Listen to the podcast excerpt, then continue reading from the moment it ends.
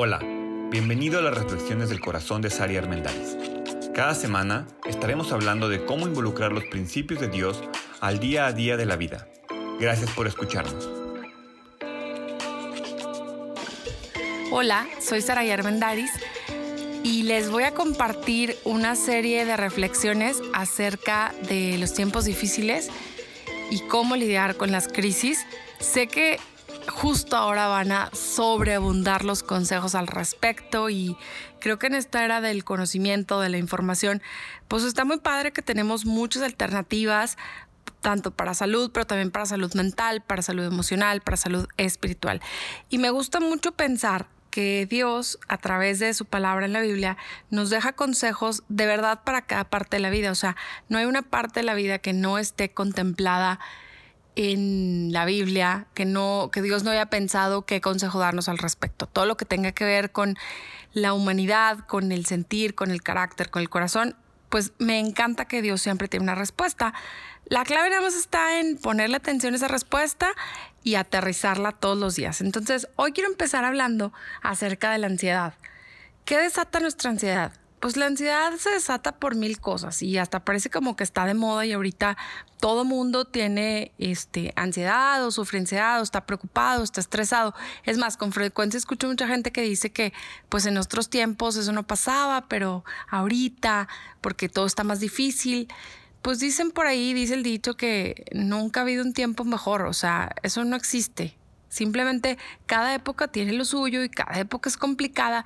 Sí sentimos esta más complicada, pues para empezar porque no habíamos vivido otra, pero también porque se van complicando a lo mejor el contexto, pero el problema en el corazón del ser humano, el problema de si hay una falta de carácter o si hay algún ajuste que no estamos haciendo, pues es el mismo, ¿no?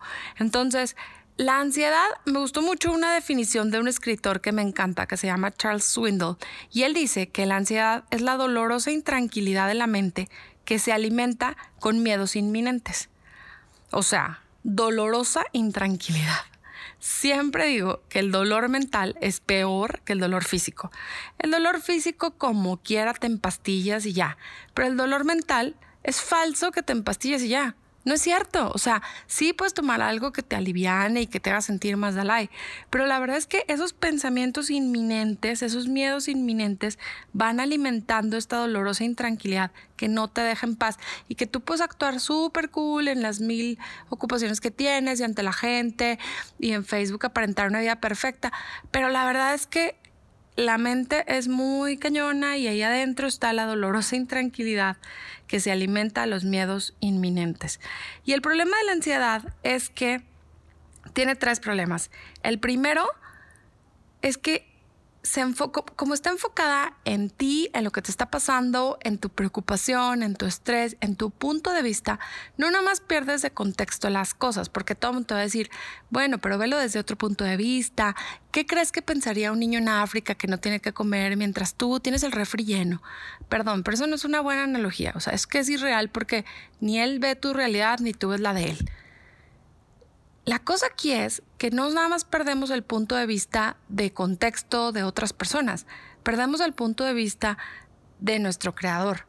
Me gusta pensar que el consejo de Dios está presente en cualquier etapa que tenga que vivir el ser humano. O sea, no hay un área del corazón de la vida que Dios no considere en su palabra y que no nos dé un consejo al respecto. Entonces, el primer problema de la ansiedad es que quita el, el punto de vista divino y nada más se entierra en el punto de vista humano. Es decir, todo lo ves desde la perspectiva de ser humano y se te olvida, o sea, me olvida a mí muchas veces, que Dios tiene otra perspectiva y que tiene un punto de vista diferente. ¿Esto qué hace? Pues te llena de miedo.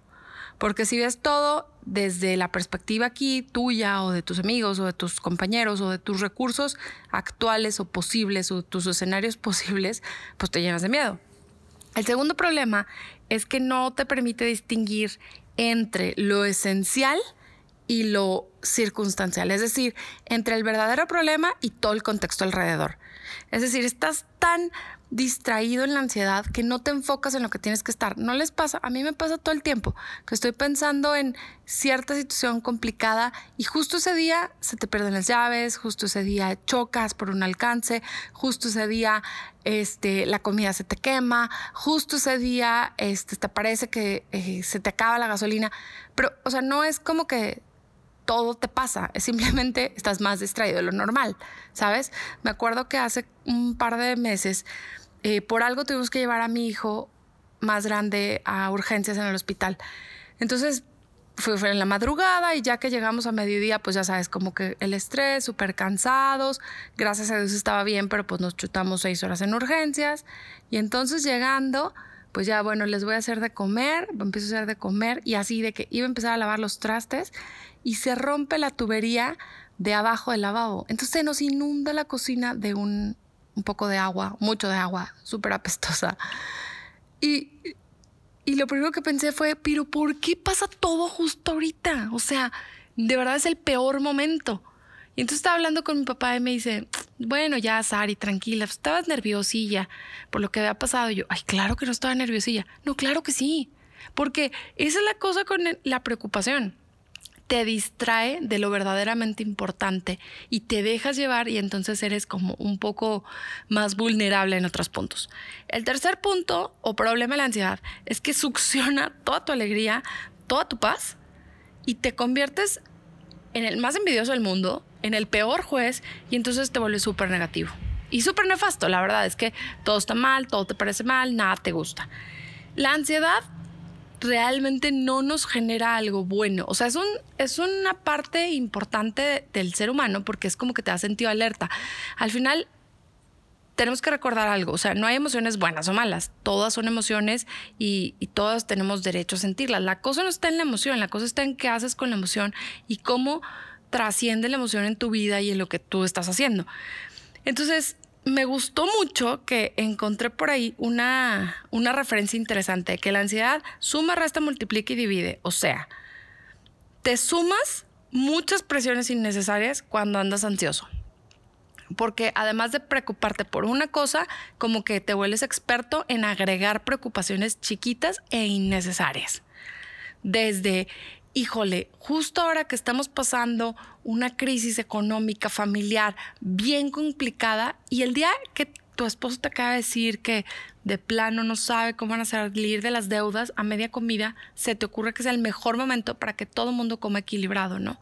Entonces, te comiste un carbohidrato de más, no estás comiendo suficiente fruta, más verdura, menos azúcar, pero en serio ese día, pues le agregamos así un chorro de estrés, algo que ya era estresante, y no estoy diciendo que no está bien comer equilibradamente, yo lo procuro, pero a lo que voy es que pues hay que dividir las batallas, porque en la ansiedad lo que tendemos es a agregarle batallas a cada cosa que vivimos. La otra es que le restamos la presencia de Dios.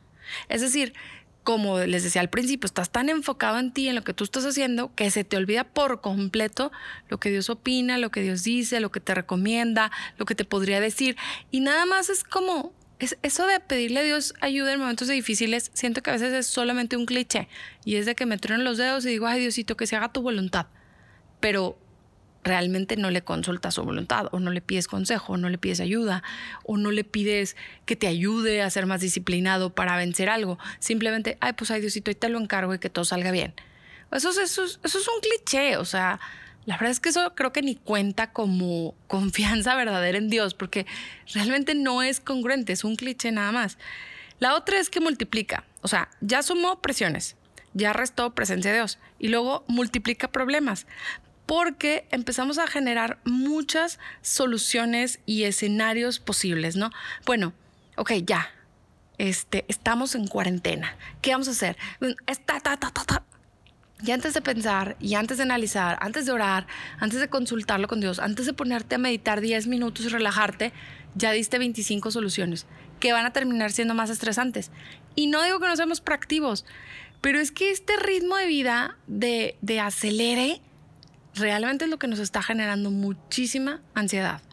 Y por último, dividimos la vida espiritual de la vida diaria. O sea, creemos que, como les decía, nada más es de que me tronan los dedos y ahí Diosito, ahí te lo encargo, voy a algún lugar, voy a alguna reunión, voy a algún lugar donde me hablen de Dios y ya con eso es suficiente. Pero no hay algo en tu vida, o sea, tu trabajo, tus emociones, tu salud, tu salud mental, tu salud física, tu salud espiritual, tu salud emocional, tus hijos, tus amigos, tu mamá, tu papá, tus compañeros del trabajo, este, el día a día, tus recursos, no sé, o sea, tu casa, tus hobbies. No hay una sola área de la vida que no esté contemplada en la palabra de Dios y que nos dé un buen consejo al respecto. Simplemente le, si leemos Eclesiastés. O sea, todo el libro de Eclesiastés es trabaja, sí esfuérzate, pero con mesura, porque también si trabajas demasiado y haces un chorro de dinero no tienes tiempo para disfrutarlo. Pero también no andes de flojo. O sea, ponte a chambear. Oye, joven, pues disfruta tu vida. Sí es cierto, disfruta el momento. Pero no se te olvide que, que te vas a hacer viejo y no vas a tener nada. Ponte a chambear. O sea, la Biblia nos enseña el equilibrio perfecto que honestamente el ser humano no tiende a tenerlo. Si se fijan, o al menos yo, no sé ustedes, pero todos tendemos a buscar ese equilibrio porque no nos es como nato, ¿no? Y en la Biblia lo encontramos. Y entonces el mejor consejo al respecto y el mejor consejo lo encontramos en Filipenses. Filipenses es una carta que escribió el apóstol San Pablo. Mucha gente le llama la carta a la felicidad porque, y me gusta siempre que hablo de Filipenses, me gusta como recordarlo. O sea, Pablo no estaba en un arresto domiciliario cómodo a gusto, ¿sí? No estaba ni siquiera en una cárcel de México que puede ser parecer fea, pero que tiene mil privilegios. No. No estaba ni siquiera en, una, en un penal de máxima seguridad de Estados Unidos, terrible. No, tenía un soldado pegado al veinticuatro horas con grilletes. O sea, este hombre lo perseguían a muerte, entonces lo torturaban, lo dejaban sin comer, le, le, tenía una, una calidad de vida difícil. Sin embargo, era tanto el... O sea, tenía un carácter tan, tan entregado a Dios, tan firme, estaba tan convencido de lo que creía, que esas circunstancias de alrededor realmente no menguaban su ánimo. Yo creo que en la, o sea, yo creo que en el día a día pues sí se agüitaba a veces y sí no era una situación cómoda. Sin embargo, lo que leemos en sus cartas y sobre todo en las cartas donde estaba en ese momento este, en la cárcel, leemos un hombre mentalmente libre. O sea, encadenado en cuerpo, pero mentalmente libre, lleno de paz, lleno de alegría, lleno de contentamiento y con un chorro de ganas de salir, seguir predicando, ir a hacer lo que tenía que hacer. Estoy leyendo una biografía de Pablo y me sorprende cómo se relata que desde súper joven, o sea, este carácter súper firme, determinado, tenaz, ya venía con él y era parte de su personalidad, que, que lo hacía que a pesar de las circunstancias se mantenía en lo que tenía que estar, ¿no? Entonces... En la carta a los Filipenses, en el capítulo cuatro, del, del versículo cuatro al siete, lo puedes leer en tu Biblia. Yo les recomiendo que lean una versión nueva. Yo lo, lo leí y lo quiero reflexionar en la nueva traducción viviente porque hice como un parafraseo.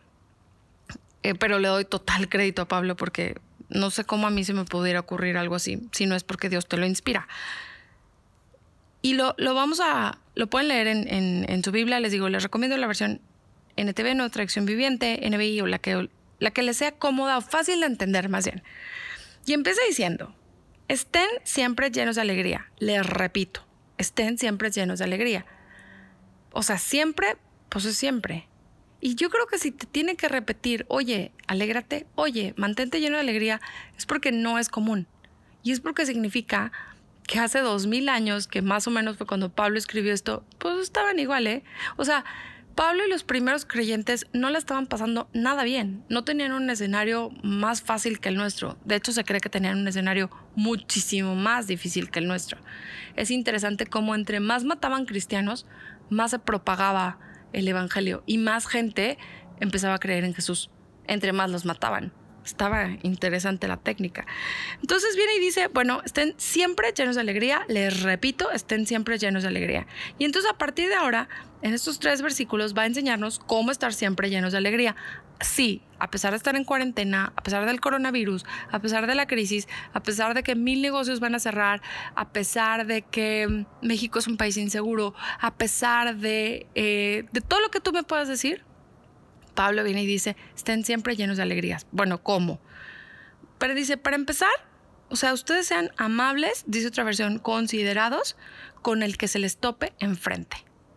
O sea, es que es ilógico, porque cuando estás estresado, nervioso, ansioso, inquieto, ¿qué más? Este, tienes incertidumbre, no sabes qué va a pasar, estás conflictuado, te sientes confundido.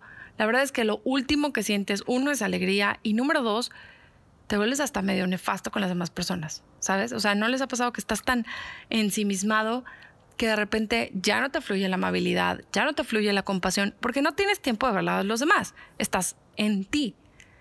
Y aquí el consejo de Pablo es, a ver, para empezar, decide tener una actitud de contentamiento y de alegría. Número dos, decide ser amable y considerado con los demás.